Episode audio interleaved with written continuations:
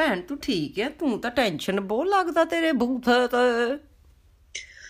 ਭੈਣ ਕੀ ਦੱਸਾਂ ਮੇਰਾ ਤਾਂ ਸਿਰ ਦੁਖਦਾ ਦੋ ਦਿਨ ਹੋ ਗਏ। ਮੈਂ ਹਨਾ ਮੈਂ ਬਸ ਪਈ ਰਹੀ ਹੈ ਇੱਥੇ।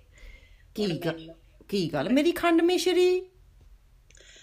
ਭੈਣ ਦੱਸ ਤੂੰ ਮੇਰੀ ਹੈਲਪ ਕਰ ਭੈਣ ਬਸ ਹੈਲਪ ਚਾਹੀਦੀ ਮੈਨੂੰ। ਕੀ ਕੀ ਚਾਹੀਦਾ ਦੱਸ ਮੇਰੀ ਦੱਸ ਮੇਰੀ ਗੁਗਲੂ ਬੁਗਲੂ? ਭੈਣ ਹੁਣ ਅੱਛਾ ਸ਼ਿੰਦੋ ਦਾ ਫੋਨ ਆਇਆ।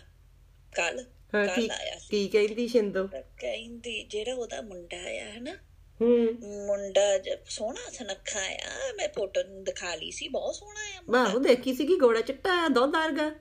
ਆਹੋ ਉਹਨ ਉਹਨੂੰ ਇੱਥੇ ਹੁਣ ਮੰਗਾਉਣਾ ਆ। ਅੱਛਾ। ਉਹ ਹੈਗਾ ਕੱਚਾ ਭੈਣ ਏਦਾਂ ਵੀ ਨਹੀਂ ਮੈਂ ਮੈਂ ਸੱਚੀ ਗੱਲ ਦੱਸਦੀ ਆ ਹੈਗਾ ਕੱਚਾ।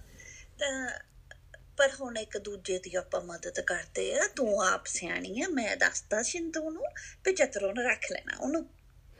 ਦੌੜ ਫੜਾ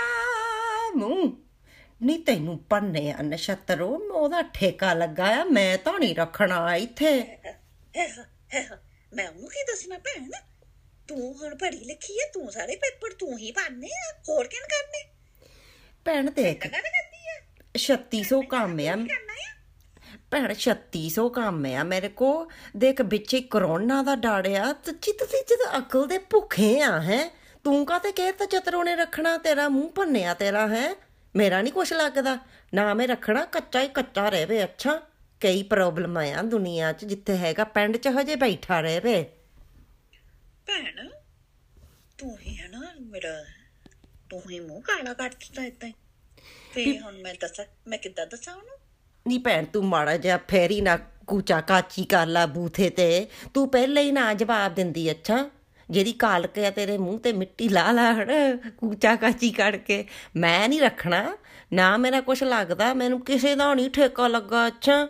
ਪੁੱਠੇ ਹੀ ਕੰਮ ਆ ਲੋਕਾਂ ਦੇ। ਪੱਕਾ ਕਰਾ ਦੇ, ਪੱਕਾ ਕਰਾ ਦੇ, ਪੱਕਾ ਕਰਾ ਦੇ ਕਰਦੇ ਰਹਿੰਦੇ ਬੰਦਰਾ ਮੰਗਣ। ਆਪੇ ਹੀ ਜਵਾਬ ਦੇਈ, ਅੱਛਾ? ਓਕੇ ਬਹਾ ਚੱਲ ਫਿਰ